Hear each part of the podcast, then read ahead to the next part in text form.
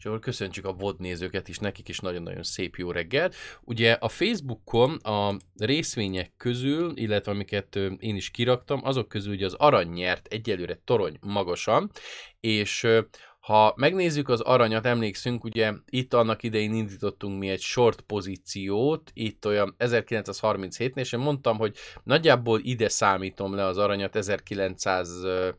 hát ilyen, vagy 1800, bocsánat, ilyen 50 és 18 közé. Hát először elindultunk fölfele, ugye itt próbáltam nyitni egy, egy egy long pozíciót, hogy ne, ne essen tovább, csak hát ugye ez a köcsök Trading View ugye megszüntette a mi pozíciónkat, tehát így nem tudott ez megtörténni, mert ugye kitört ebből a, ebből a, dologból, ebből az esési trendből, és azért, hogy ne növekedjen a veszteségünk, hogy egyforma maradjon, Régebben sok helyen engedték ezt, egyébként ha volt egy short pozíció, de a másik oldalon rá tudtál nyitni egy long pozíciót, és akkor ugye a, a, a két pozíció közötti veszteség, tök mindegy merre mozdult, az azonos marad, hiszen az egyiken nyertél, ugye ugyanakkor arányban nyitottad meg, a másikon pedig veszítettél, viszont a köztelévő veszteség az nem növekedett, ezáltal ugye lehetett fedezni az akkori pozíciódat, és hogyha elindult drasztikusan az egyik irányba, akkor el tudtad zárni a pozíciót, és akkor le tudta dolgozni ezt a hátrányt. Vagy akár tudtál fordítani a jelenlegi pozíciódon is. Ugye ez egy nagyon fontos dolog lett volna ebben az esetben, de hát nem így történt. És ugye hát itt az izraeli és hát Hamas által, vagy Izrael és Hamas háborújában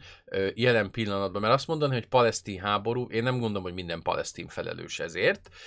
és nem is a palesztinok hirdettek háborút, hanem egy, egy pártjuk, egy terrorszervezetük, ami hát nem, nem éppen képvisel mindenkit. Azért, meg 2006-ban kétharmaduk volt a választáson, azóta meg nem nagyon sikerült nekik ugye választást tartani, nem feltétlenül képvisel minden palesztint az a, az a párt. Ugye a kétharmad az nem mindig kétharmadot jelent, illetve hogy valójában a lakosságnak a kétharmadát képviseli. Na, szóval itt kitörtünk újra emiatt, és egy egyértelmű felfele tartó trendet kezdtünk el magunkévá tenni, amely ugye a korábbi ö, esési trendet ugye megtörte, rá is támaszkodott, úgyhogy egyelőre én azt mondom, hogy itt ebben a trendben az elsődleges cél, ha bent maradunk ebben a trendben, az a 2058 dollár lehet, és ö, amíg ezt nem törjük meg ezt a trendet, addig itt ez lesz a cél. Ha esetleg útközben megszakadna ez a dolog, ahogy mondjuk itt korábban megszakadt ennél a pontnál, mondjuk hogy 1986 környékén, vagy egy kicsit lejjebb, mondjuk 1982, akkor ugye a korábbi esések alapján én azt gondolom, hogy nagyjából így az 1952 és az 1920 közé eshet be a az árfolyam, tehát hogy ha itt megbotlik, és itt kiesik ebből a trendből, akkor nagyjából ezekre a szintekre érkezhet vissza, a korábban is volt. Aztán nyilván onnan megnézzük. Jó, de hogyha ezen is sikerült túl lendülnie, akkor egészen biztosnak néz ki ez a, a 2058, ugye, hogy korábban is megtörtént ez a dolog. Jó, úgyhogy itt ez az 1982 elsőnek ez állhatja útját, illetve ez lökheti ki a jelenlegi trendből, és akkor nagyjából ugye ide zuhanhat vissza ugye a jelenlegi ö, szintekre, ahova korábban esett. Vagy, hogyha még nagyon-nagyon rosszul indulna, akkor még be is, vagy hát esne vissza, akkor akár még ugye 1900-ig is becsúszhat, vagy az alá egy picivel, de egyelőre ez még nem látszik, meg hát várjuk meg, hogy most itt túl jutunk, vagy nem jutunk túl. Na, a következő részvény az nem volt más, illetve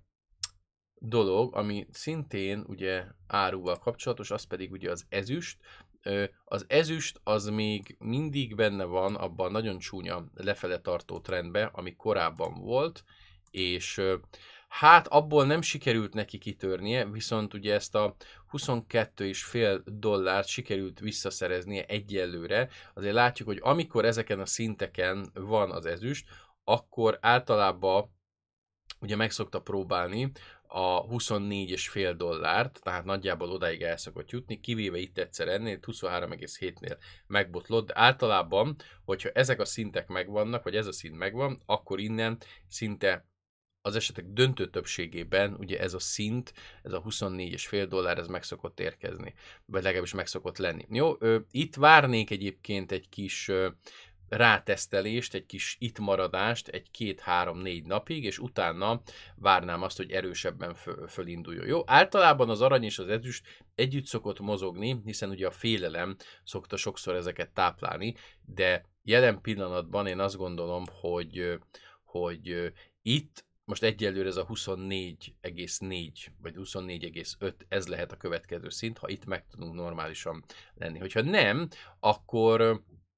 ugye a korábbi ö, dolgokból kiindulva, mert hasonló szinteken volt ugye itt nagyjából 2023 márciusában, akkor ugye megindultunk fölfele nagyon szépen, és ebben a trendben ö, tudtunk haladni, amiben most jelenleg van, tehát valami hasonló történt itt. Viszont az nagyon fontos, hogyha itt elkezdünk ö, beesni, akkor az nem biztos, hogy, hogy itt meg fogja állítani ezeken a szinteken, hanem lehet, hogy beesünk 20 dollár alá, hiszen azért elég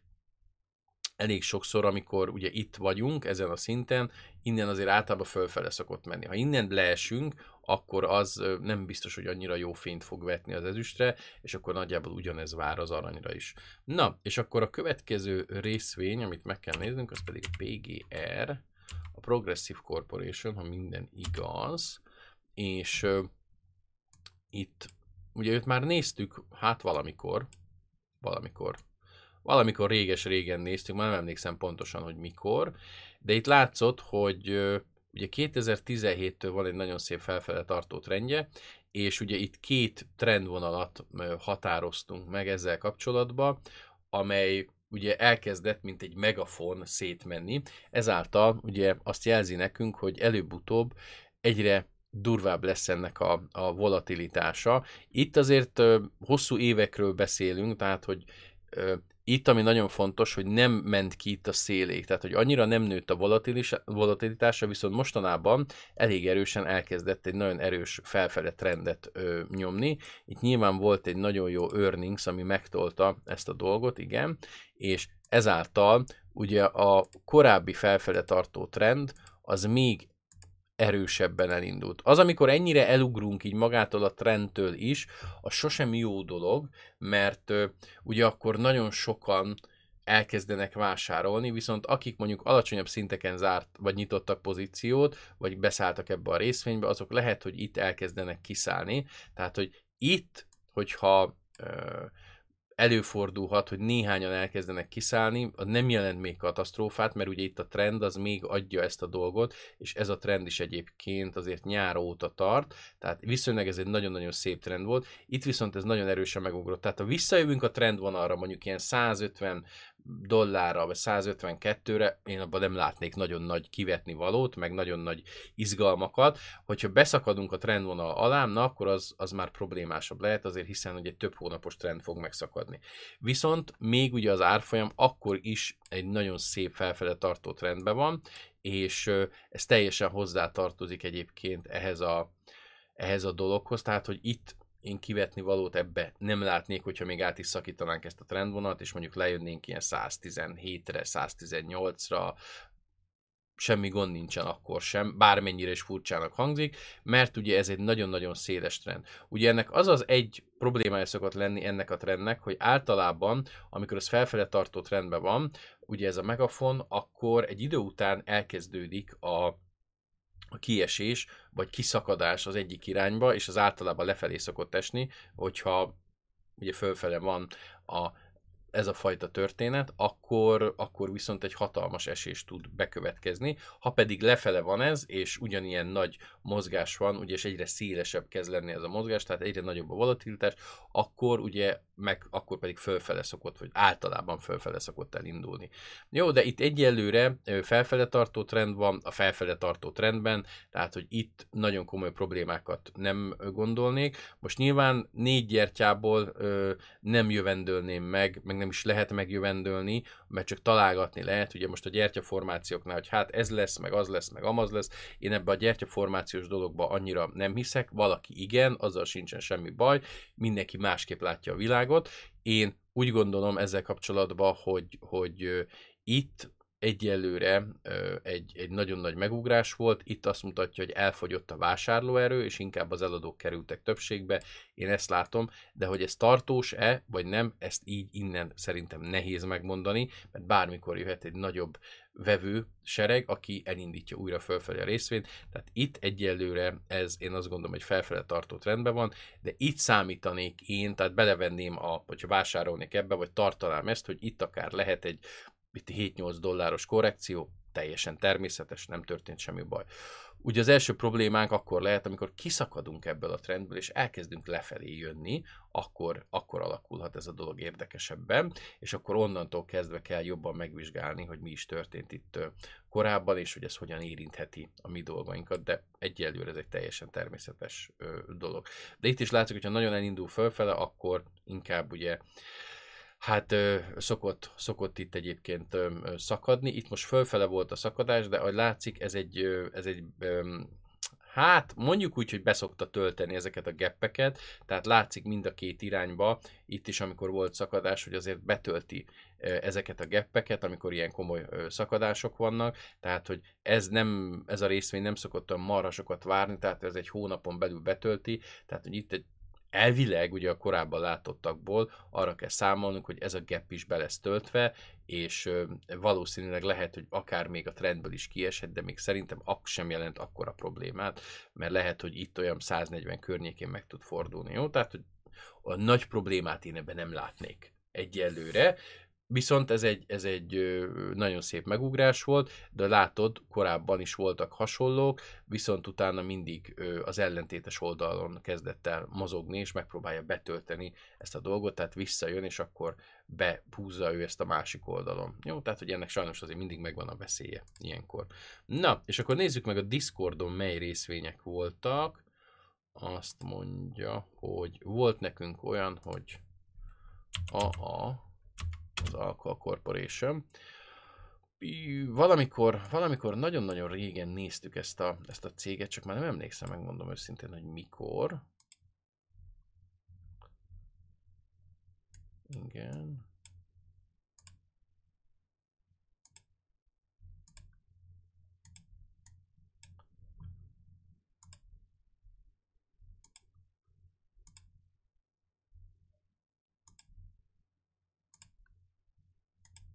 Na, engedd már egy szíves. Néha nem engedi. Így. Oké. Okay.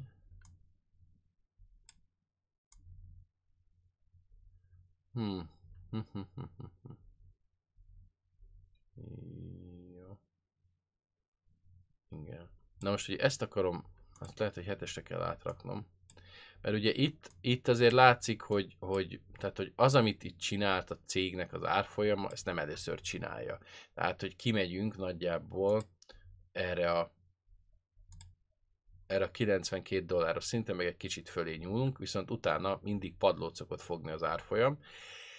És amikor ezeken a szinteken van, akkor ugye itt 2008-ban lejöttünk 12 dollárra, ami nem túlságosan jó. De ott viszont egy nagyon csúnya lefelé esés volt. Itt egyébként volt már olyan, amikor 40 dollárra fordult vissza, vagy mondjuk 52-re. Ezeket a szinteket egyértelműen elbuktuk. Most ugye ebbe vagyunk benne, itt a, a korábbiakból, hogyha ítélnem kellene, akkor most ugye ezen a, ezen a szinten vagyunk, tehát hogy simán elképzel, elképzelődhet, vagy, el, vagy számításba jöhet, bocsánat, hogy, hogy akár itt még el is feleződhet ez az árfolyam, hogyha az előző dolgokba indulok ki. Ugye egy szintén volt egy olyan, amikor fölment nagyjából ugye mélypontról, hát akkor nem 5 dollárról, hanem 18 dollárról ment föl, fölment 57-ig, és aztán visszaesett 5-re. Vagy fölmentünk ugye 40 dollárra, és visszaestünk 17-re. Tehát valószínű az én meglátásom szerint, hogy a múltból ítélve itt a 26 és 16 dollár között fog ez a dolog inkább most nagyobb mértékbe beesni, vagy legalábbis ezekre a szintekre valószínű, hogy vissza fog jönni az előző időszakokból ítélve. Mert amikor mindig valamekkora növekedés volt, és aztán ugye elkezdett egy csökkenésbe átmenni, egy visszaesésbe, egy erőgyűjtésbe, az mindig ugye itt a 18 és 26 dollár között történt, illetve volt, mikor egy picit jobban be is csúsztunk ez alá. Tehát, hogy itt én azt érzem, hogy megint egy ilyen időszak következhet, amely utána hát tarthat akár egy, két, három évig is amely ugye utána megint fölfele vezethet, hiszen ez rendszeresen ismétli ezt a dolgot, és egyébként ugye 89 óta, 89-től 94-ig volt egy felkészülési időszak, és 94-től indult meg ugye fölfel a korábbi szintekre, csak akkor nyilván dollár értékben ez teljesen más jelentett, mint ma, úgyhogy ami rosszat jelent a cégnek, mert, mert 2000-ben ugye 89 dollár, az teljesen más értéket képviselt, mint 2022-ben, tehát a cégnek effektív nem lettek jobbak ilyen szempontból, én azt gondolom annyira a számai, hogyha ezt nézzük. Üm, és ez bizony, bizony azért, azért sokat változott, tehát hogy ez nem számomra azt jelenti, hogy, hogy nem tudta túllépni a saját árnyékát, és nagyjából mindig ott mozog. Jó, lehet, hogy egy hasonló dolog kezdődik el itt is, egy ilyen minta ismétlés, bár itt korábban volt erre próbálkozás, én megmondom az őszintét, hogy nem látom ebbe a, a lehetőséget, viszont azt simán elhiszem, hogy most ide a 16 és 22 dollár közé beesik, és akár ott is tud maradni egy-két évig gond nélkül, és utána kezdi újra fölépíteni magát. Rosszabb esetben beljebb csúszunk. Arra, hogy innen visszapattanjon ezekről a szintekről, hát nem mondom, hogy nincs esély, de nagyon-nagyon kicsi. Jó, tehát, hogy itt nagyon-nagyon keveset gondolnék ebbe bele, és inkább én itt az esésre ö, ö, tenném a voksomat. Így, hogyha egyébként megnézzük magát az esési trendet, szerintem simán benne van az, hogy innen próbál majd mondjuk ilyen 2026-27-ben elindulni fölfele. Jó, tehát, hogy ez, ez simán benne van a pakliba a múltból ítélve ezt a dolgot. De hát ezt már nyilván az idő fogja megmutatni. Na, következő nekünk az Emphase Energy. Azt is szerintem már néztük. Bizony, bizony néztük. Ö, talán egy hónapja, vagy valahogy így, vagy kettő, már nem is emlékszem pontosan. Ö, egyelőre nem változott a korábbi predikcióm ezzel kapcsolatban. Ugye itt egy csésze formációt tűztem én ki, ugye itt elkezdett lassulni az esés, és aztán ugye meg is szakadt. Ugye 113 és 129 dollár között van jelenleg az árfolyam. Ugyanúgy, mint korábban a a csésze formáció, ugye eddig jelöltem ki olyan 261 dollárig, ez még továbbra sem változott, és még mindig ebben a ezt a formációt követjük. Itt, hogyha lehet hinni, akkor talán december, tehát mondjuk inkább jövő év januárba számítunk inkább megindulásra. Jó, én itt, én itt nem látok egyelőre semmilyen változást a korábbi dolgokkal kapcsolatban, és, és egyelőre tartja a formációt is megfelelő ütemben, tehát hogy nincs közte nagy eltérés, de itt azért még várni kell szerintem egy-két hónapot, hogy itt azért lássuk, hogy most tényleg ebbe az irányba megyünk, vagy kicsit késünk, vagy, vagy inkább elmegyünk ellentétesbe, meg hát ugye kiesünk a 113 és a 129 között. És akkor van nekünk olyan, hogy Electronic Arts, amit viszont ö, nem nagyon néztünk meg már, hát elég régóta. Ugye az Electronic Artsról Bobby Kotick a múlt héten azt mondta, hogy az egyik legnagyobb független cég, és valószínűleg ő meg is fogja tudni őrizni a, a függetlenségét. Ugye az Electronic Arts inkább a sportjátékokban van, ugye most legutóbb, hát most már nem is FIFA-nak hívják, hanem, hanem nem tudom mi a neve, IE valami a neve, ugye? Valami, valami ilyesmi a, valami IE futball, vagy nem is tudom mi a neve. Mindegy, már nem FIFA, mert ugye a FIFA-val összevesztek, azt mondták, hogy a FIFA-nak nem hajlandók többet fizetni, és IE futball talán az, az. Ö, és a lényeg az, hogy az IE egyébként nagyon jól csinálja a dolgait, de azért azt tegyük hozzá, hogy 2021. januárja óta egy lefelé tartó trendben van, amiből egyetlen egyszer sikerült kitörnie az IE-nek, és jelenleg, hogyha megnézzük a dolgokat, akkor most újra próbálkozik ezzel, tehát itt a következő időszak az, az igen izgalmas lehet, hogyha itt meg tud meg tud fordulni így, és nagyon szépen el tud indulni errefele, akkor ugye ki tud kerülni ebből. Kérdés az, hogy karácsonyra tudnak-e valami nagy durranást, meg ugye nyilván a jelentésre tudnak valami jó eredményt mutatni. Én azt gondolom, hogy, hogy EA Sports FC 2024, akkor jó, köszönöm szépen. Úgyhogy, úgyhogy én ezt gondolom, hogy itt a, a jó dolgok vannak. Hát ugye a rally játékok, mert ugye ma írjátok a Codemasters-t felvásárolták, VRC. A rally játékok szerintem nem annyira, tehát hogyha nézzük a FIFA eladásokat, meg a VRC eladásokat, szerintem a, ott, a, ott a futballjátékok nyernének, de ugye itt vannak röbbi játékok, kosaras játékok, ami nálunk nem annyira népszerűek, tehát ezek a sportjátékok, ezek mindig is menőek voltak, de szerintem annyira ezeknek nincs, tehát hogy van nyilván egy közönsége, de nem akkora, mint a futballnak. Tehát a futballnak, mint sportnak, mint játéknak sokkal nagyobb a közönsége, és ugye hát ebben a, az IE nagyon jó, főleg azt, hogy utána hogyan feji meg a játékosok különböző sportkártyákkal, meg ilyen futcoinokkal, ugye régen úgy hívták őket, most nem tudom, hogy hogy hívják, és akkor abból lehetett venni kártyacsomagokat, meg játékosokat, meg stb. Én tudom, hogy volt, aki ebből élt, tehát, hogy van neki nem tudom hány playstation hiszitek vagy nem, és akkor, ahogy, mert úgy van, hogy kapsz egy csomó, ugye, ö,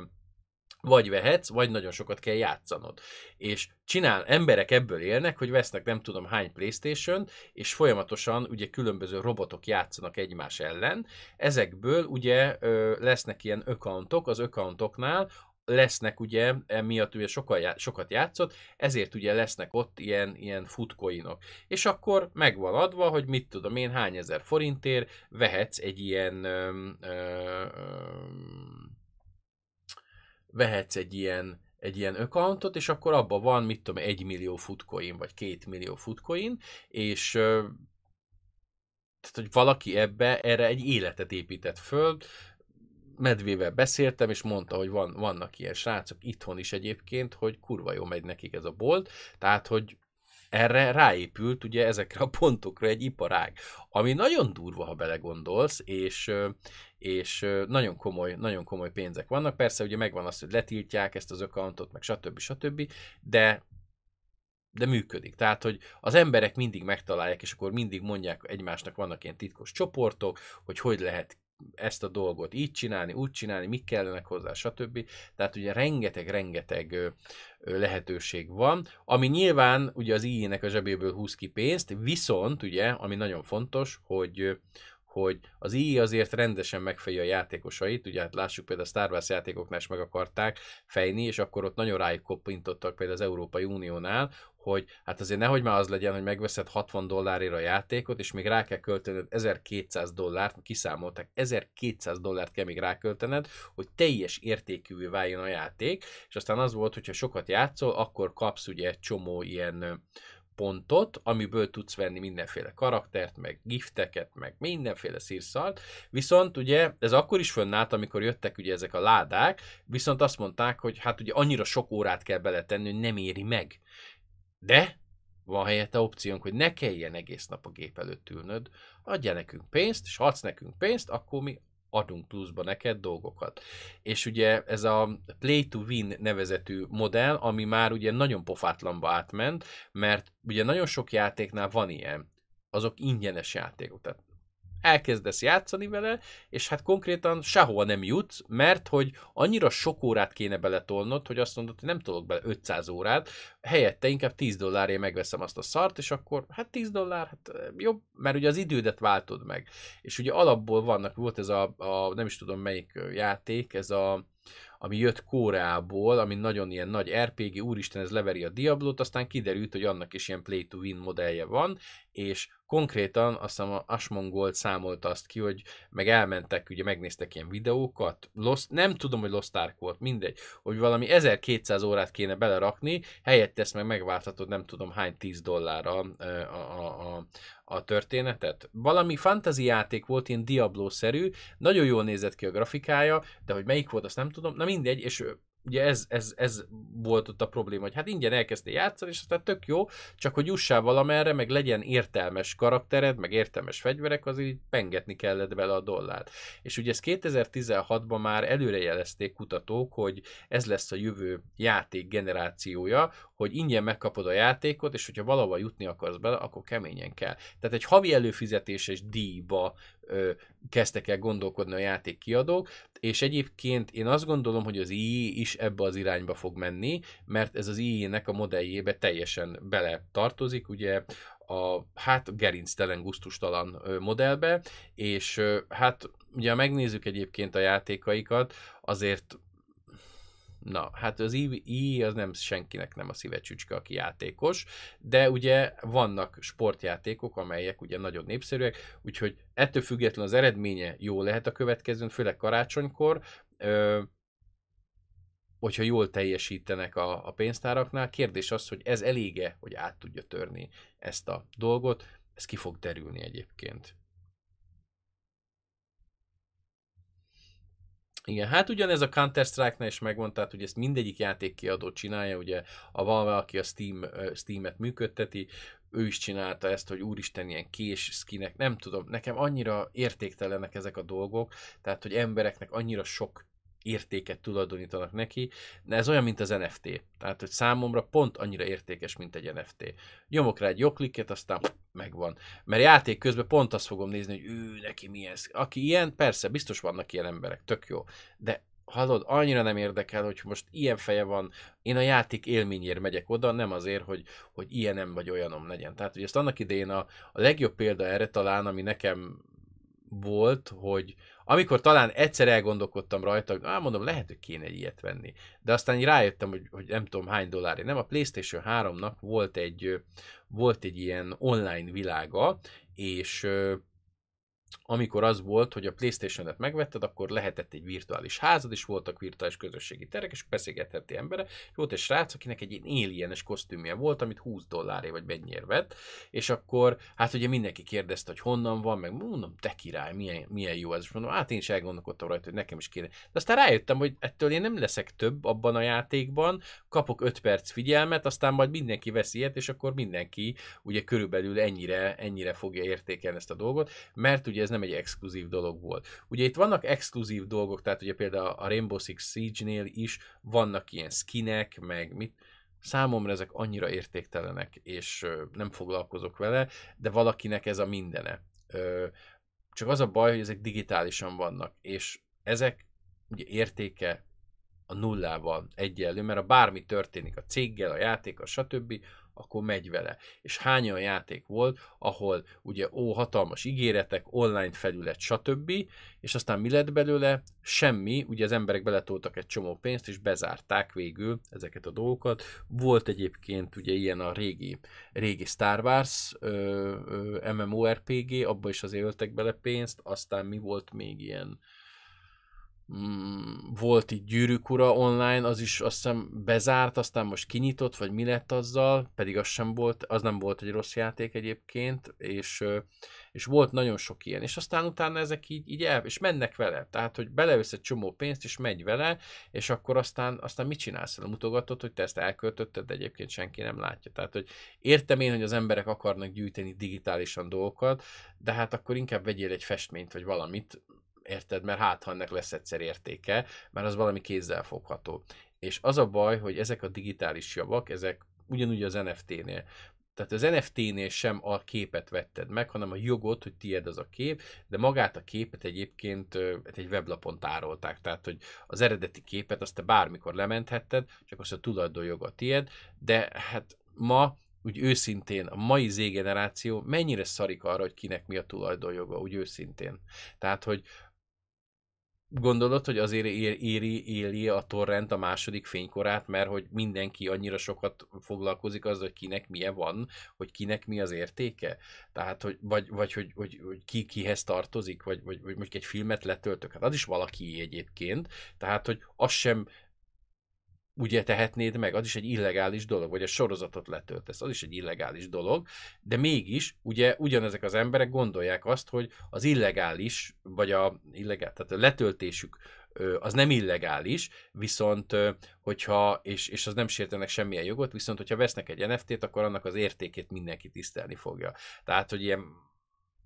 nagyobb, hogy nem, nem nagyon értem ezt a, ezt a gondolatmenetet, ezt a logikát, miközben egyébként az emberek meg, meg pont leszarják, hogy kinek mi a tulajdona, és hogy, hogy hogyan kéne viselkedni a többi emberrel. Szóval olyan, olyan kicsit furcsák, furcsák ezek a dolgok egyébként. Na, úgyhogy, úgyhogy ennyi az én véleményem ezzel kapcsolatban. Jó, a jelentés szerintem majd megválaszolhatja nekünk azt a kérdést, hogy, hogy tartósan sikerül átmenni és kitörni innen, de egyébként egy lefele tartó trendben van az IE most már lassan két éve, és akkor ugye ilyen 150 dollár volt, tehát ugye egyelőre nagyjából, hát szerintem körülbelül ezt a 146 dollárt tudnánk megcélozni így első körbe, talán, és akkor, hogyha innen sikerülne kitörnünk, jó? Ami nem akkora dolog, jó? Úgyhogy az éjjét nem gondolnám az évszázad befektetésének, és hát mondjuk 2012-től úgy 4-6 év alatt ugye fölment tízszeresére az ára ennek. Akkor volt ugye itt nagyon sokat változtatott az IE, ugye itt a 10 dolláros, hogyha megvetted, használtad a játékot, és online hozzáférés kellett 10 dollárt fizetni, stb. Itt azért volt egy nagyon jó stratégiája. Itt hát kérdés az, hogy elő tud állni egy újabb stratégiával. Szerintem ugye ők is elindulnak ebbe a Play to Win modellbe, meg hát azért ne felejtsük el, hogy nekik azt hiszem a microsoft van ugye egy szerződésük, és hogy az Xbox-ra van ilyen EA előfizetés, ami meg ugye az IE-nek is van ilyen előfizetése, hiába jók a játékok, azért annyi pénzt nem tudnak termelni szerintem, ugye a single player játékok, mint az online játékok, és az online játékokba, ahol tényleg arra van kényszerítve a játékos, hogy folyamatosan játszon, ott ott tud bevételt termelni. A single player, tehát hiába volt jó a Dead Space-nek a felújított változata, akkor a hatalmas bevételeket nem tudott generálni egyébként, mint mondjuk egy, egy futballjáték, ahol folyamatosan játszani kell. Mert ugye az a lényeg, hogy minél többször vett fel a joystickot, vagy a billentyűzetet, és játszál, játszál, játszál, ezáltal ugye generálsz bevételt, vagy fogsz majd valamilyen formában bevételt generálni a cégnek. Na, Úgyhogy, úgyhogy ennyi ennyi a történet. Na, és akkor menjünk tovább jelen pillanatban. Ugye az Egyesült Államok az elindította a csapásmérő flottáját a mediterrán tengeren, és ugye most már egyébként közelednek Izraelhez. Ugye Joe Biden ott volt ö, Izraelben, és most egyébként Rishi Sunak fog menni, tehát az összes nagy vezető ott van Izraelben, hogy biztosítsa arról egyébként a, az izraelieket, hogyha itt probléma van, meg, meg próbálják tárgyalás útján megoldani a dolgokat, de azért mégiscsak folynak háttértárgyalások, amelyek nem nyilvánosak, és hogy hogyan fognak segíteni egyébként Izraelnek, akkor ugye mi történik, hogyha például ugye a Hezbollah meg fogja őket támadni. A Pentagon elindította ugye a a repülőgép anyahajóját, a Gerald Air Fordot, és ugye elindította ehhez kapcsolódóan a csapásmérő flottáját, ugye a kelet-mediterrán tengeren van, és ugye itt vannak a ugye az a 2000 ember is, akiket elindítottak ezzel kapcsolatban, ugye készültségbe helyeztek, ugye itt 18 darab Super Hornet Fighter van fönt, illetve még ehhez fog csatlakozni másik 60 repülő, amely ugye bombázásra képes, és ugye, hogyha bármilyen probléma lesz ezzel kapcsolatban, hogy a Hezbollah megtámadja Izraelt, amelyre Hát van esély, ugyanis a Hezbollah ezzel kapcsolatban fejez, fejezett ki szándékot, hogy ők nagyon szívesen megtámadnák őket, akkor egyébként ugye az Egyesült Államok válaszolni fog erre. Ugye Iránt figyelmeztették, Kuwaiton és Szaudarábián keresztül, hogyha belefolyik a háborúba, akkor az Egyesült Államok is bele fog folyni ebbe a háborúba. Izrael ezzel kapcsolatban még nem történt egyeztetés. Viszont ugye maga a hadsereg, az amerikai hadsereg most is ugye felderítést végez, és ugye megpróbálnak az izraeli hadseregnek átadni minden információt, de ezzel kapcsolatban ugye nem árulnak el részleteket. Ugye összesen 80, ö, ö, ugye két repülőgép anyahordozó összesen 80 repülőt tud elindítani, és ezzel a 80 repülővel egyébként ugye komoly csapást tudnak mérni. Ugye itt ebben a flottában van egyébként romboló is, meg ö, ö, van tengeralattjáró, és meg ugye rengeteg tomahawk rakéta is, tehát hogy nagyon komoly támadást tudnak mérni, akár ugye a tengerről, akár ugye az égből is, hogyha elindítják ezt, és újabb ö, ö, 4000 ugye tengerész az, aki ugye ott van velük, tehát hogy ott is van egyébként, azt hiszem náluk van ugye a Navy SEALs, tehát ugye a kommandójuk, Egyelőre partra szállásról nincsen szó, tehát hogyha az amerikaiak partra is szállnak, akkor valószínűleg egyelőre, mint határvédőt, vagy mondjuk ilyen, ilyen hát segítik egyébként a, a, az ottani katonáknak, tehát hogy ők nem fognak egyébként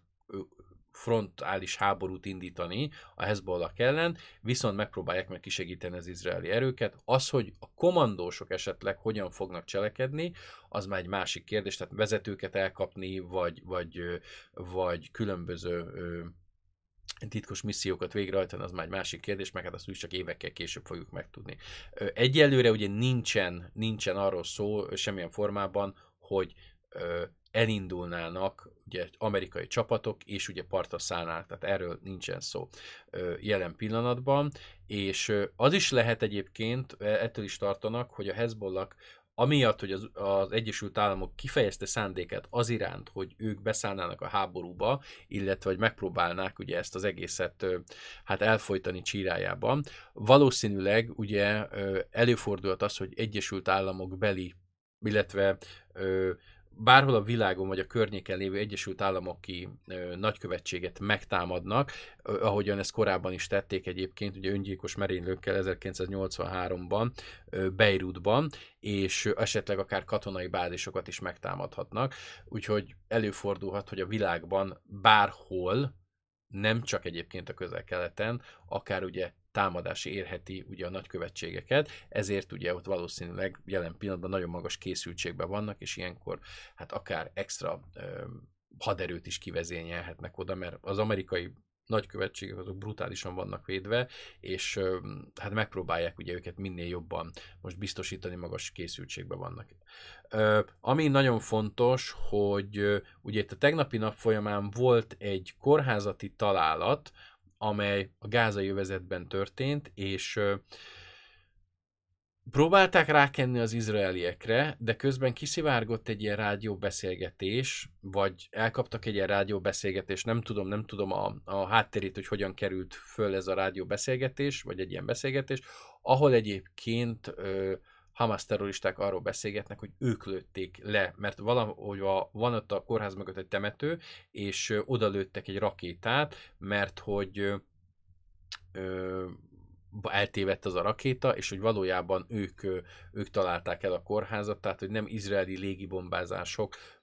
mondták, vagy találták el, hanem hanem ők találták el, és emiatt ugye már ugye az X-en, meg a, meg a különböző média felületeken mindenhova fölrakták ezt a beszélgetést, illetve ennek a fordítását, és nem tudjuk, hogy itt most valójában mi történt. Sajnos ugye egy ilyen harci helyzetben nagyon sokszor elő szokott fordulni, hogy eltévednek rakéták, bombák, golyók, és hát olyan emberek halnak meg, akiknek effektív semmi köze ehhez a dologhoz, úgyhogy ez mindenféleképpen egy nagyon-nagyon rossz dolog, meg háborúba kórházat lőni az a leggusztustalanabb minden formában, mert ö, az tilos. Tehát ugye vannak nemzetközi egyezmények, amelyek kimondanak bizonyos szabályokat a háborúban is, tehát nem lehet azt, hogy bármit megteszek, de hogyha kórházat lövök, azért, mert mondjuk az ellenségnek a katonái ott vannak, az a legalja egyébként a hadviselésnek, az egyik legalja dolog, mert aztán az, az tényleg nem szabad olyat háborúba csinálni. Nagyon sok minden nem lehet háborúba csinálni, csak hát ugye vannak szabályai a háborúnak is, amelyeket be kell tartani különböző, különböző egyezmények szerint. És Ugye kérdés az, hogy ennek mi lesz itt a, a feloldása, megoldása, és ö, kérdés az, hogy most a Hezbollah ugye beszáll ebbe a dologba, vagy nem. Ha igen, akkor ugye számítani kell arra, hogy Libanon bombázni fogják, és akár más arab országokat is, csak kérdés, a többi arab ország hogyan fog erre reagálni, és ez egy nagyon-nagyon fontos dolog. Mert ugye erről beszéltünk, hogy ha ez tovább fokozódik ez a helyzet, akkor ez nagyon rossz irányba vihet minden. Na, és akkor beszéljünk ugye Joe Bidenről, aki megjelent egyébként a Truth social ami nem más, mint ugye Donald Trumpnak a média birodalmához hozzá csatolható ilyen, hát alternatív Twitterként indult tavaly januárban, és ugye a Dévak néven, hogyha emlékeztek rá, én még mondtam is, hogy nagyon-nagyon figyeljünk arra a részvényre, és ugye egy nap alatt 10 dollárról fölment 190 dollárra, vagy két nap alatt, és aztán brutális, brutális pénzek voltak, és aztán utána ott visszaestünk, hatalmas megugrás volt, és ugye hát aztán mondták, hogy itt semmilyen dolog nem lesz, itt nem fognak semmit sem törölni, ugye ugyanezzel az ígérettel indult el az X, és minden, mindenki hülye lehet szabadon, ez volt, a, ez volt nagyjából a mottoja ennek a platformnak. Aztán ugye pont egy republikánus ö, szavazót, illetve a hozzá kapcsolódó dolgokat töröltek le elsőnek, mert hogy állítólag azt gondolták, hogy ez hamis információ, és hogy azért ez már nem fér bele, onnantól kezdve egy megbotlott ez az egész Truth Social, és ettől függetlenül egyébként van élet benne, hát nem annyi, mint mondjuk az X-ben, de van folyamatosan élet benne, és Joe Biden megjelent ott, mint egy mint egy új felhasználó, és ugye ezzel kapcsolatosan azért hírleveleket is küldött ki a Truth Social, és ugye elindult Joe Bidennek a kampánya itt is, ami nagyon fontos, hogy magának a, a Avatar képnek egyébként ugye a Dark Brandon tették ki, ugye van ez a Let's Go Brandon nevezetű szélső jobboldali félrehallás, amelyet Trump egyik beszédében történt meg, és ugye ez ö, azóta, amikor ugye Donald Trumpról beszélnek egy akármilyen republikánus gyűlésen, vagy bárhol, ugye mindenhol ugye kirakják ezt a Brandont, ezzel csúfolják ugye Joe Biden elnököt. Na most ugye mit csinálnak ugye a jó politikai tanácsadók, ugye ha már úgyis benne van a közbeszédbe, akkor fordítsuk át ezt a dolgot, és ugye megalkották a Dark Brandont, amely ugye a lézerszemű, lézerszemű Joe Biden, és itt azt gondolom, hogy már kezdem eldobni az agyamat, ugye ez hasonló, mint az O1G, hogy próbáljuk menteni, és próbáljuk megmagyarázni, próbáljuk tompítani ezt. Ugye már a Fehérházban is használják ezt a mémet, és ugye hát különböző képek születtek ezzel kapcsolatban, ahol ilyen lézerszemű Joe Biden van, és próbálják ezt csinálni, és és különböző AI alkotta képek, meg összefotosolt képek, és ugye folyamatosan ugye próbálják ezt ezt a dolgot ugye mosdatni, és ugye ezt tették ki avatarképnek, tehát ugye elkezdődött minden szinten egyébként a, a változás illetve ugye a harc és a politikai felkészülés arra, hogy itt ugye most tényleg elnöki kampány van, és minden eszközt bevetnek, úgyhogy ez izgalmas. Most az HBO-n is van egyébként egy, egy ilyen politikai szatíra, azt kezdtem el nézni, a pont a demokraták és republikánusok, ilyen tanácsadók egy az elnök választás után egy ilyen kis városba mennek, ahol ugye megpróbálnak hát egy új polgármestert megválasztani, és hú, most elfelejtettem a úriembernek a nevét, ugye mindig vígjátékokba játszott ő, de aztán az Robert, ő játszott azt az Office-ba is, Office-ba is ő volt az egyik írója annak, nem jut eszembe a... De játszott a 40 éves szűzbe, meg egy, és utána elkezdett komolyabb filmekbe játszani, ő játszik benne, az HBO-n van fönt, és ö, azt kezdtem elnézni, elég érdekes egyébként, úgyhogy ha érdekel az én amerikai politikai dolog, akkor szerintem azt érdemes megnézni, meg hát az HBO-n van rengeteg sorozat, meg film ezzel kapcsolatban, úgyhogy ö, érdemes. Steve Carell, igen, azt hiszem ő Steve Carell játszik benne, úgyhogy nagyon, nagyon jó, és nézzétek meg. Na, és aztán ö, hát úgy néz ki, hogy a Tesla találkozott a valósággal, és a valóság nem volt hozzá kegyes. Ugye tegnap megvolt a Tesla jelentése, amelyben ugye a Tesla elmaradt minden várakozásban az előirányzatoktól, és ugye azt tudni kell, hogy egyébként amikor megvannak ezek az előirányzott várakozások, a Teslánál egyébként nagyon-nagyon puhák szoktak lenni. A Tesla ezeket sem tudta teljesíteni, és ráadásul ugye Elon Musk azt mondta, hogy a Cybertruck ugye november 30-án fog érkezni az első darab. Ezen nagyon vigyázzunk, mert a Model 3-nál is ugye hát a Homebase-ből hoztak csavart, meg hát ilyen érdekesen voltak összeragasztva a dolgok, úgyhogy az első ilyen 500 darab az elég hulladék volt a Model 3-ból, és aztán aztán végül ugye a kínaiak rendbe tették, meg a németek a minőséget, de hát az amerikai gyártás az, az kritikán alul volt, és hát volt róla fönt rengeteg videó, meg szerintem most is van fönt, hogy micsoda egy hulladék volt a, az első gyártás, mert ugye se nem gazdaságos volt, egy csomó dolog hiányzott, és akkor aztán itt-ott kinyomták szilóval, meg ilyen ragasztóval, amit később egyébként hát nehéz volt szétbontani, és ugye néhány hét vagy hónap után el is engedtek ezek a ragasztások. Ugye most vannak fönt ugye ilyen képek a legújabb kormányról, ami van ugye ezzel a Tesla Model S Plaid-ről, hogy ugye ez a Night Rider-szerű kormány, ez a szarv kormány, hogy négy hónap után jön le a bőr róla, meg, vagy ez a műbőr, vagy nem is tudom, tehát hullik szét az egész kormánynak ugye a, a, a külseje, ugye vannak mindig, tehát az első időszakban a Tesla borzasztó minőséget ad, és nem tud eljutni oda, hogy normális legyen ez a dolog. Ugye maga a Cybertruck 12-18 hónapon belül lesz majd talán nyereséges, tehát az első időszakban biztos, hogy nem lesz nyereséges, és nagyon nagy lesz a költsége ennek, ami nagy probléma még ugye Elon Musk szerint, hogy ugye nagyon magasak a kamatok, és emiatt nagyon drága a, az, hogy az emberek autót tudjanak vásárolni, hiszen az, hogyha magas a jegybanki alapkamat, az nem csak a házvásárlásra, hanem a hitelekre és az autókra is vonatkozik. Ezáltal ugye a Teslánál itt majd ő egy kis forgalomcsökkenést vár, így lehet, hogy a nagy számok nem fognak olyan szinten megvalósulni, ahogy ezt szerették volna, mert az, hogy le tudnak gyártani 1,8 millió autót az egy dolog, de hogy ebből mennyit tudnak eladni, és mekkora lesz a raktárkészlet, na az az, ami érdekes lehet. Ami fontos, hogy a mexikói gyár, hát ő is egy picit ö, ö, hátrébb kerül, mert ugyan elkezdődik majd, ugye meg folyik a gyártás, illetve a, a felépítés ennek a gyárnak, illetve hát elkezdődtek a munkák, de hát, hogy sokáig azért nem lesz ez szignifikáns, csak 2025-26-ba a szakértők is inkább 2026-ot mondanak, mert hogy itt azért mégsem lesz úgy, ahogy, ahogy szeretnék, és ugye kérdés az, hogy az olcsó Tesla mikor fog megérkezni, mert hogyha nem lesz szignifikáns itt a gyártás, akkor az azt jelenti, hogy 2026-ig itt nem lesz olcsó Tesla, legalábbis ugye ebből erre lehet következtetni ebből a dologból. És ami nagyon fontos, hogy még lejjebb kell szorítani a költségvetéseket, és ugye sokkal hatékonyabbá kell tenni a gyártást.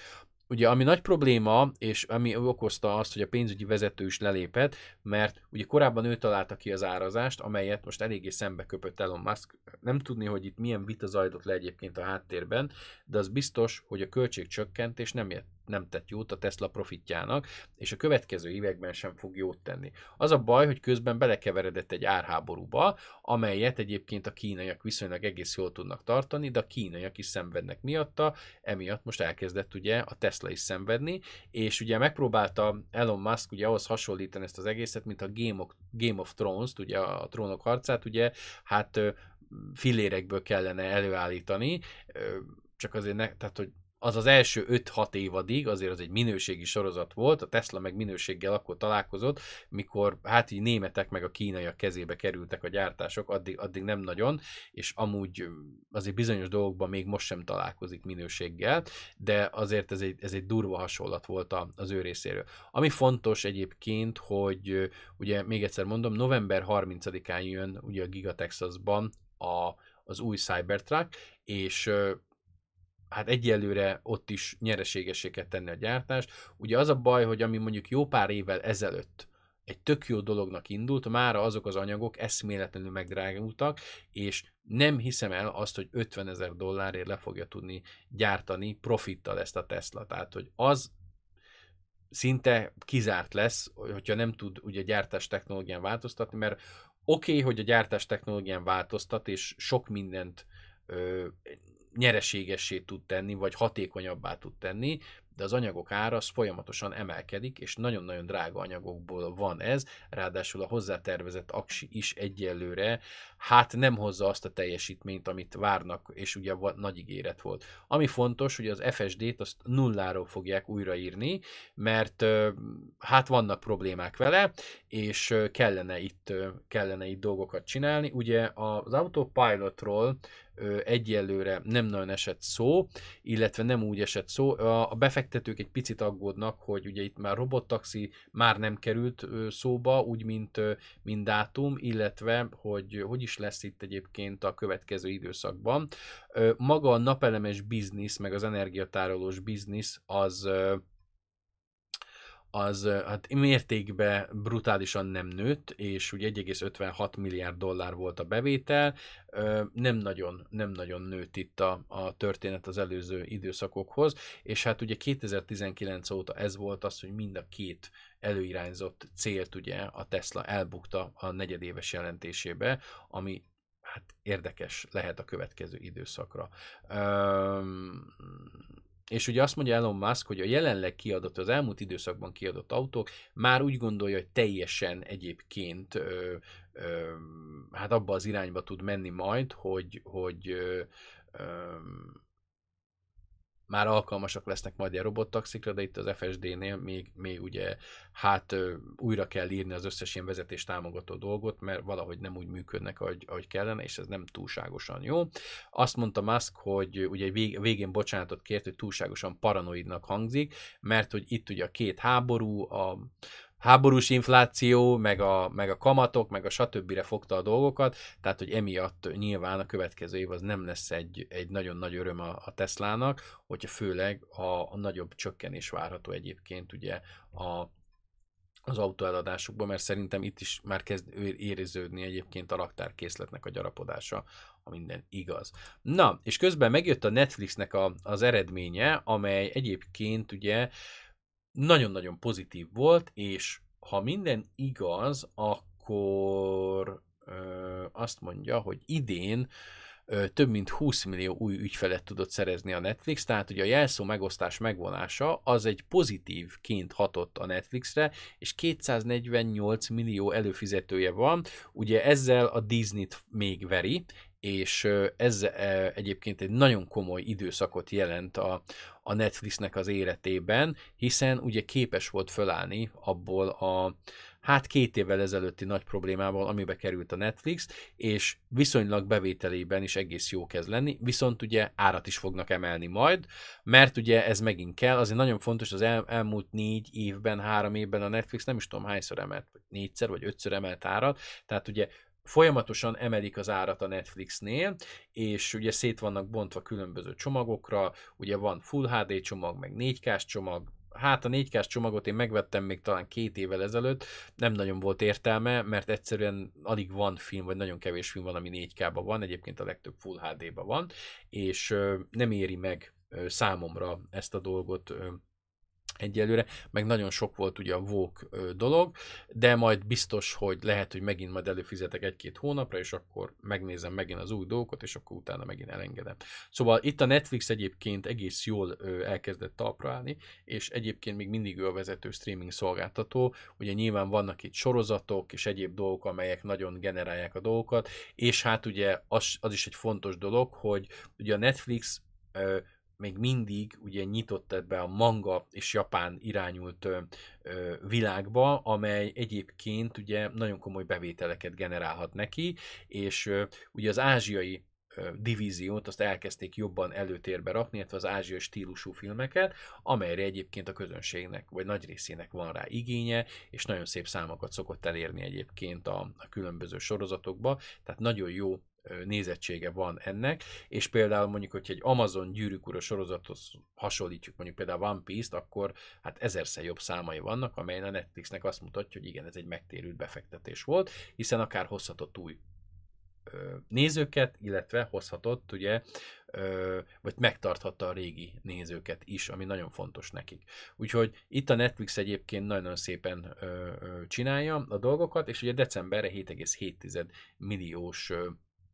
növekedést várnak majd még itt a Netflix-től, úgyhogy izgalmas, izgalmas dolgok lesznek itt, úgyhogy érdemes odafigyelni. Én megmondom az őszintén, nem gondoltam volna, hogy Netflix vissza tud jönni ebből a bukásból, de sikerült neki, viszont a többiek egyelőre, meg nem a Disney borzasztóan szenved ugye a streamingjével, és hát ugye az előző Bob, ugye mert Bob Igert egy másik Bob váltotta, ö, neki nagyon rossz elképzelése voltak ezzel, és most Bob Iger próbálja rendbe rakni, ugye kitakarítja a Marvel-t, kitakarítja a Star Wars, látszik, hogy a Marvel vonal az nem annyira működik már, illetve, hogy le kell állni a Disneynek azt a hatalmas pénzeket elfecséreljen olyan szarsorozatokra, mint például ugye volt legutóbb ez a invázió, tehát hogy az ilyeneket be fogja fejezni, és ugye megszűnnek ezek a Marvel és Disney sorozatok, amelyek ilyen hatalmas pénzeket emésztettek föl. Na, és akkor menjünk át Kínába, ahol megjött a GDP jelentés, és hát ugye közel van egyébként az 5%-os növekedés, de hát itt azért van probléma a van probléma egyébként azzal, hogy maga a lakás árak, illetve a lakások iránt az hogyan van igény, vagy hogyan nincs igény. Ugye ez egy nagyon fontos mérőszám a kínai gazdaságnak, mert nagyjából 20-30%-át adja a GDP-nek a kínai építkezések. De ugye van egy meglepő szám, amelyet senki nem gondolt volna, hogy elkezdett nőni egyébként a belső fogyasztás, pedig múlt hónapban még olyan szar volt, meg azelőtt, meg azelőtt, de most megjött ugye a nagy szám, és ugye a helyi KSH azt mondja, hogy hát nőttünk és ez egy nagyon-nagyon-nagyon-nagyon fontos nagyon-nagyon fontos dolog, ugye, mert tudjuk, hogy ennek a valóság alapja kb. egyenlő a nullával, hiszen azt hallottuk az elmúlt hónapokban, hogy mennyire szarul megy a kínai gazdaság, most pedig varázsütésre megjavult a kínai gazdaság, úgyhogy mindenki elhiszi, hogy ezek az adatok helyesek és szépek és jók, és hogy minden ugye visszaállt a 2019-es szintre, igen, és utána Andersen lapozott egyet a mesekönyvbe, mert én azt gondolom, hogy ha Kína marha jól menne Kínában minden, akkor nem csinálná ezt a helyi KSH, hogy nem teszi közzé bizonyos adatokat, mert hogy kínos egyébként a kínai kommunista pártnak. Például, hogy mennyi a munkanélküliség a 18 és 24 év közötti fiatalok körébe, mert hogy az elmúlt két hónapban ez egyre jobban emelkedett, és azt mondták, hogy holnaptól ezt nem tesszük közzé. És ha nem teszek közzé adatot, hát akkor az az adat nincsen. Tehát ugye felszámolták a munkanélküliséget a 18 és 24 év közöttiek között, és ugyanez igaz egyébként mindenre. Tehát Kínából, amik érkeznek adatok, ezt már egyébként szerintem a legtöbb elemző sem szívja be. Ugye itt nagyon ö, megpróbáltak egy olyan, ö, az elemzők egy olyan formában nyilatkozni, amely szerintem majd ők sem hiszik el, de valami, valamit kéne mondani, mert nyilván nem beszélhetnek a banknak a nevében, hogy ők ezt elhiszik, de mint elemzők, ők, ők azért itt kétséget vonnak, és azt mondják, hogy itt egyébként a, a következő évben a nagy fontosságú dolog az az lesz, hogy valójában ö, vissza kell jönni ugye a, az építkezésnek, illetve a családok ugye akarjanak lakást venni, mert az építőipar az egy hatalmas problémában van, és ez a következő időszakban egy nagyon rossz helyzetet teremthet. Ugye. ugye visszajött az alkoholfogyasztás, visszajött egyébként az étterembejárás, az autók, hallottuk az autók is múlt hónapban 13%-kal csökkent az előző évhez. Tehát, hogy persze visszajött itt minden az előző évhez, meg két évvel ezelőtthez képest, csak mégse, mert az előző hónapokban teljesen más adatokat kaptunk. Na mindegy, szóval higgyük el, hogy egyébként ez így jó. Üm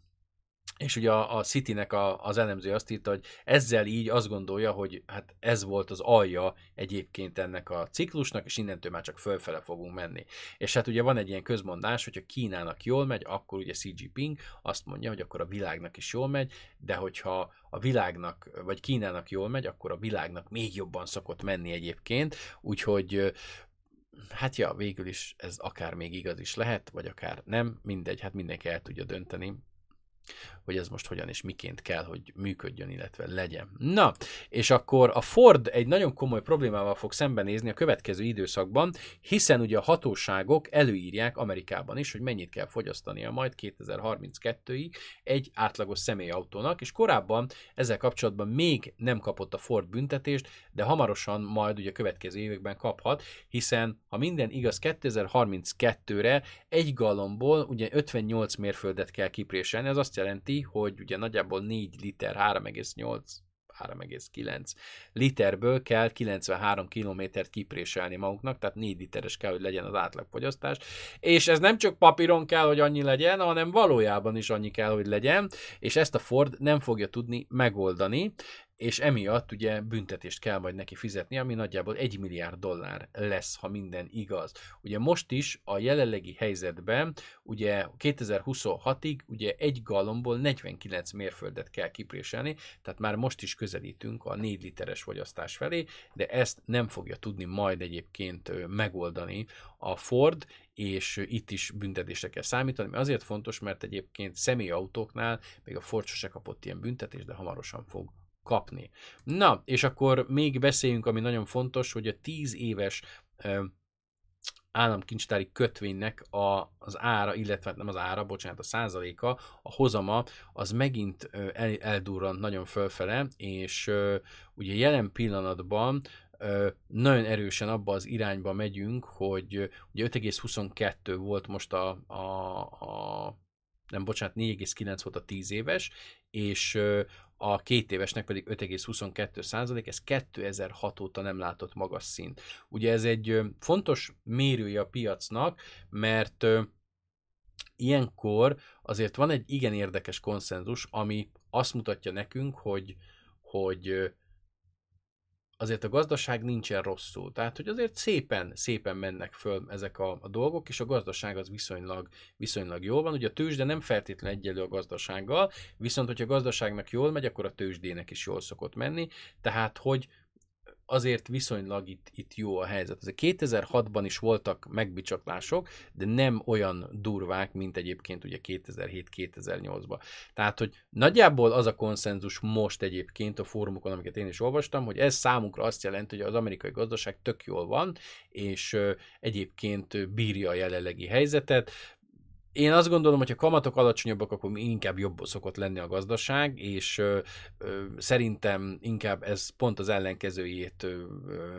tükrözi, de hát vannak, akik teljesen más gondolnak erről. Nyilván mindenki el tudja dönteni. Én azt gondolom, hogy ha, hogyha lejjebb vannak a kamatok, akkor a pénz nem ide áramlik, mert az a baj, hogy a kisbefektetők is elkezdtek ugye kötvényekbe, meg kincstárjegyekbe rakni pénzt, hanem amikor elkezdünk ugye részvényekbe rakni, akkor lesz jó a tőzsdén. Az, hogy a gazdaság ezzel kapcsolatban hogyan és miként van, hát szerintem pont az ilyen magas kötvényárak azok, amelyek azt mutatják, hogy nem éppen jól van a gazdaság, mert hogy valahova menekülnie kell a pénznek, és hát egyelőre ugye kötvényekbe menekül. Na, és akkor ma este Jerome Powell apánk föl fog szólalni, és hát mit várhatunk ettől a beszédtől? Ugye nagyon fontos, hogy a kötvényes cikknél is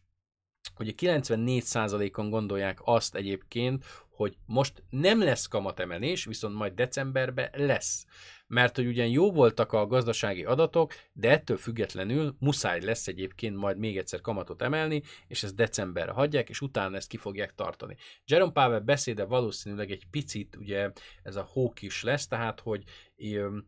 megpróbál egy kicsit szigorúbban hozzáállni egyébként a gazdasághoz, és megpróbál egy teljesen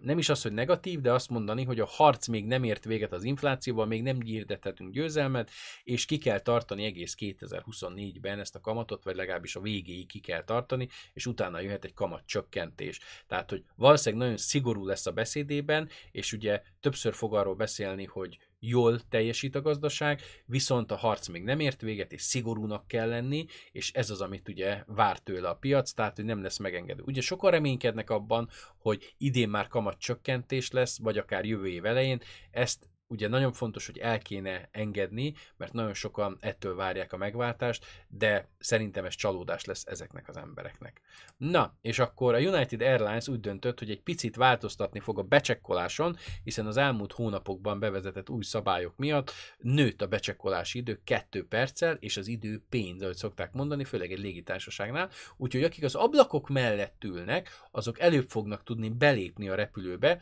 hogy minél hamarabb el tudják foglalni a helyüket, és ezáltal által, ugye akik utánuk jönnek, azok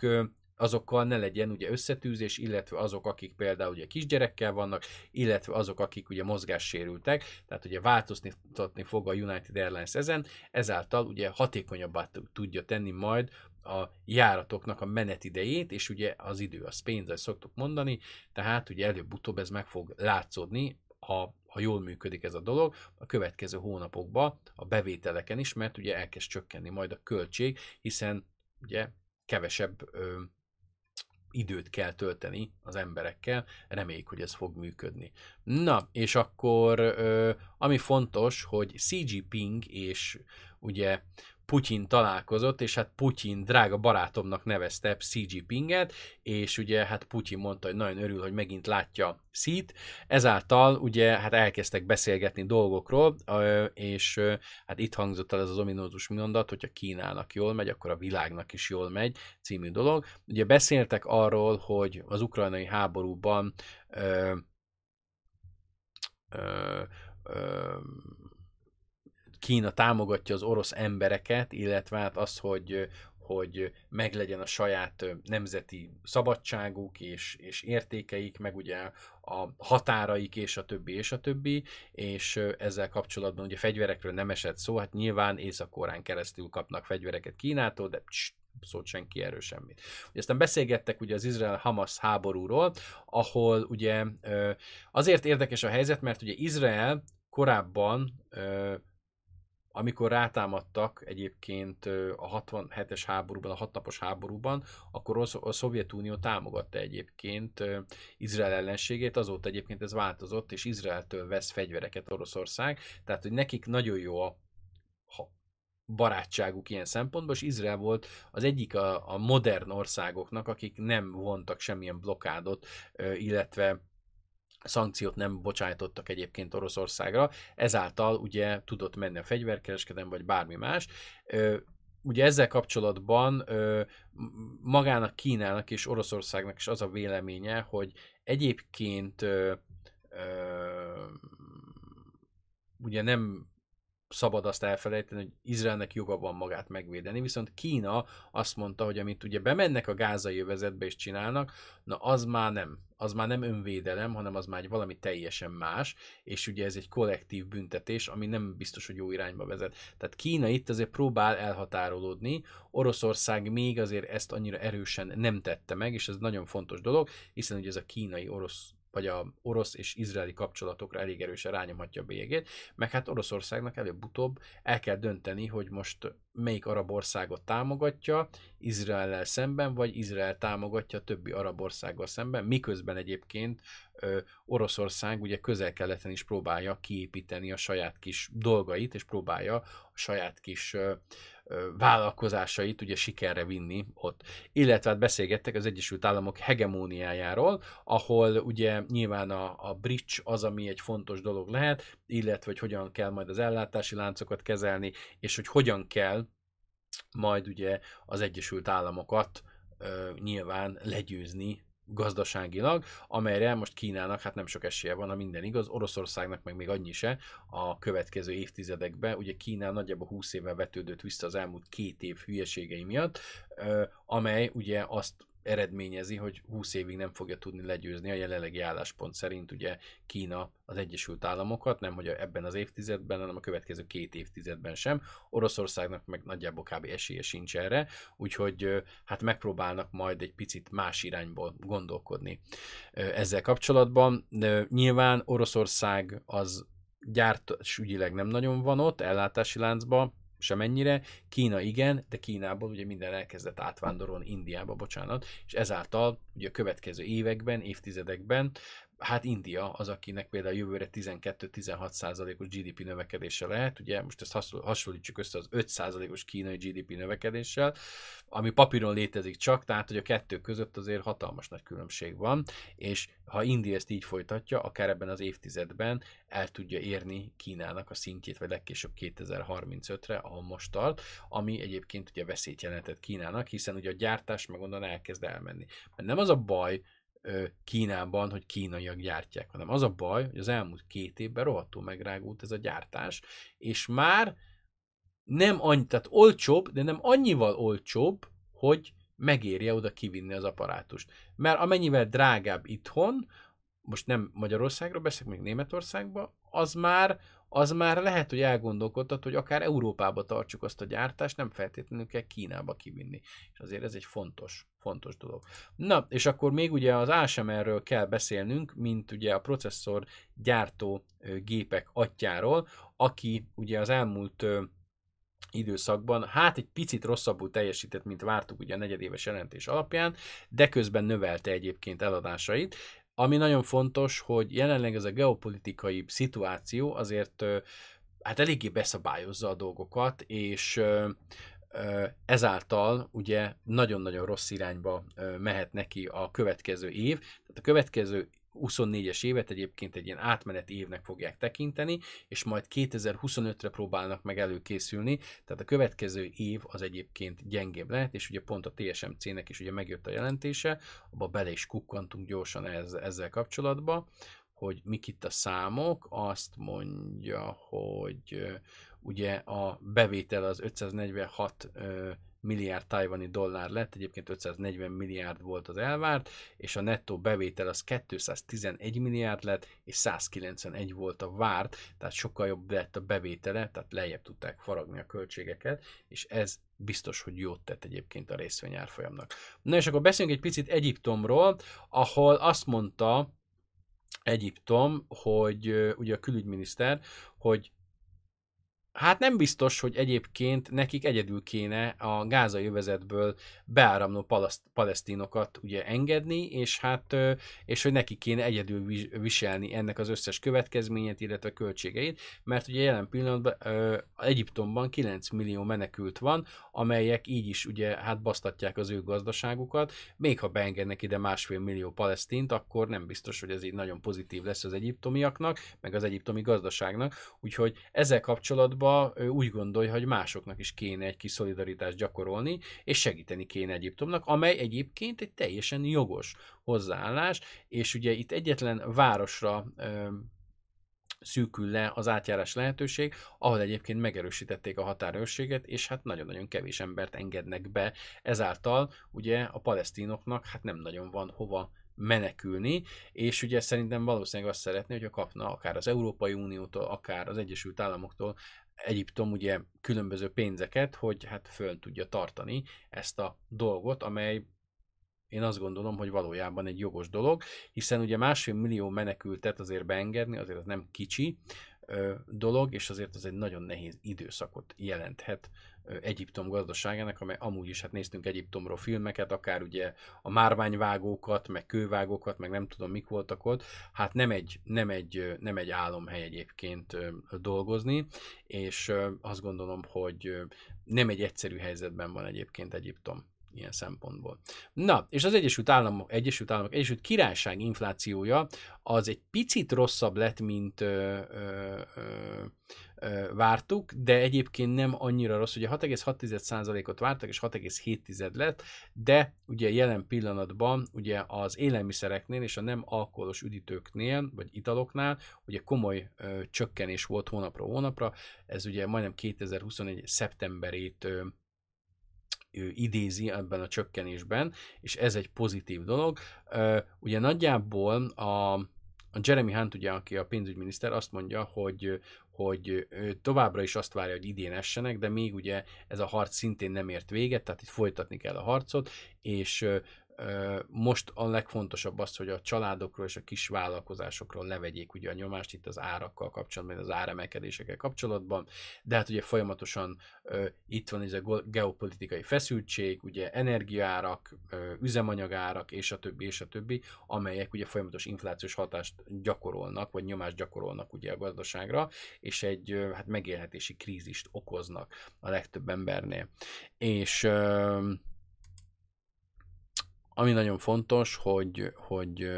még ugye kell itt nagyon sok mindent csinálni. Ugye most jelen pillanatban nincs kamatemelés a Bank of Englandnál, de ugye itt a kamat kitartás itt is egyébként egy, egy várható dolog lesz a következő időszakban, ezt ki fogják tartani. Na, és akkor a republikánus, a House of Speakerről kell, hogy beszéljünk, mert ugye volt kettő szavazás, ahol ö, jelen pillanatban ugye hát nem tudták megszavazni Kevin McCarthy utódját. Ugye korábban ö, Steve Scalise volt a, a hát a nagy remény, aki Trump embere volt, de őt végül, végül visszavonult, és azt mondta, hogy köszi szépen nem. Valószínűleg nem akart ugye komoly háttéralkukat kötni. Ugye Jim Jordan a, a következő, akit neveztek, és hát ugye ők neki kéne betölteni ezt. Ugye két szavazás során sem sikerült megválasztani. Tegnap ugye egyébként a 210 szavazatot kapott, 217 kellene neki, hogy ez meglegyen. Ugye Kevin McCarthy 15 fordulón keresztül tudott menni, és jelen pillanatban eljutottunk oda,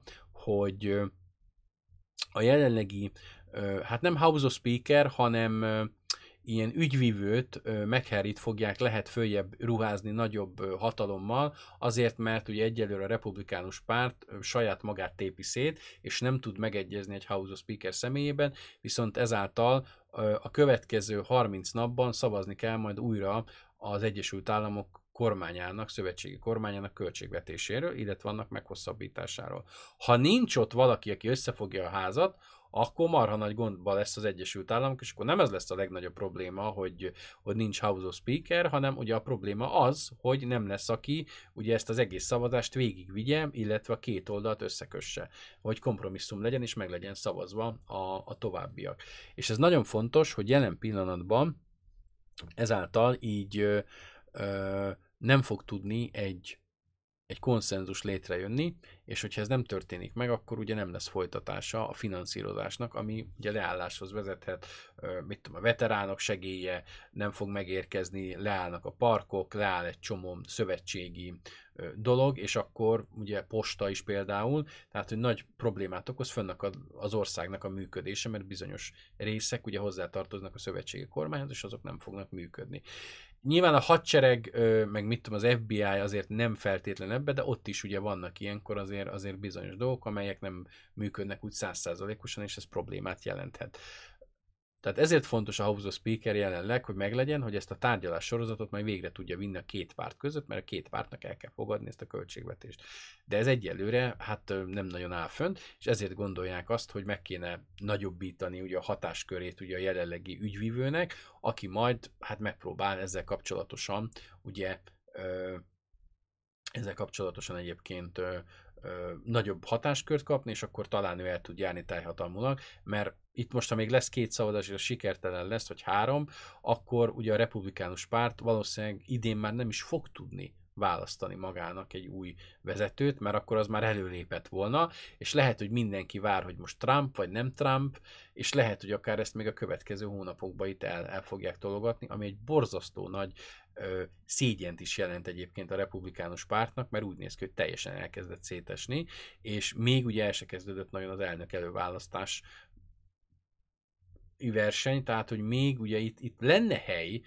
enne, ezeknek a dolgoknak, hogy ezt majd később foglalkozunk vele, de előbb ugye helyben kéne ezt megoldani, csak ez azt mutatja, hogy a republikánus párt nagyon-nagyon szét van töredezve, és ugye itt érződik Trumpnak a befolyásoltsága, hiszen, vagy befolyásolása, hiszen ugye vannak nagyon szélsőséges nézetet való republikánusok, és ők azok, akik egyébként ezt az egészet már csak azért is bolykottálják, hogy ne legyen egységes a republikánus párt, tehát hogy Trumptól kérjék majd a segítséget. Tehát mindenhol Trump azt akarja kijátszani, hogy az ő személye körül forogjon minden, akár ugye a House of Speakernek a kijelölése is, hiszen ugye az ő embere buktatta meg a jelenlegi House of Speaker-t, vagy a volt House of Speaker-t, és ugye a történelemben ez volt az első, hogy ilyen buktatást csináltak, ráadásul a republikánus párt saját maga, ami egy nagyon-nagyon fontos dolog, és ezáltal ugye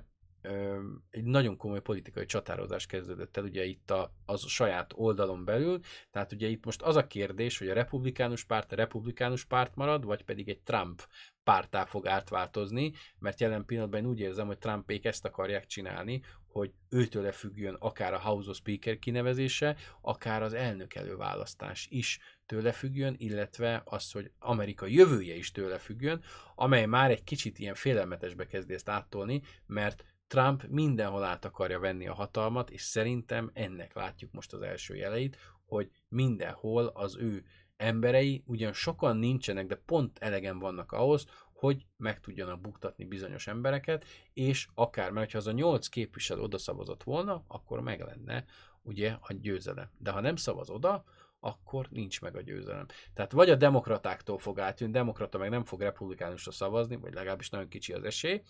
Úgyhogy vagy sikerül egyébként a, a demokratákkal megjegyzkedni, csak akkor az meg ugye alássa a következő House of Speakernek a személyét és a hatalmát, ahogy korábban is tette Kevin mccarthy -val. Szóval egy ilyen egész érdekes hatalmi dologba kerültünk bele, és hát a következő hónapok, én mondtam nektek tavaly, meg idén is, hogy ez hozza, ez az elnökelő választás, ez izgalmasabb lesz, mint bármi egyébként, amit eddig láttunk, és jövőre is tartom ugyanezt, úgyhogy már most látszódnak ezzel kapcsolatban jelek, meg a szarkavarás elég erősen de hogy ez hogy fog alakulni, azt nem tudjuk megmondani, viszont az biztos, hogy izgalmas lesz. Na, a vodnézőknek ennyi lett volna mára a műsor, neki köszönöm szépen a figyelmet, és hétfőn reggel nem fogunk találkozni, jó? Tehát hétfő reggel nem lesz videó, mert nemzeti ünnep van, mindenki ünnepelgessen otthon magába,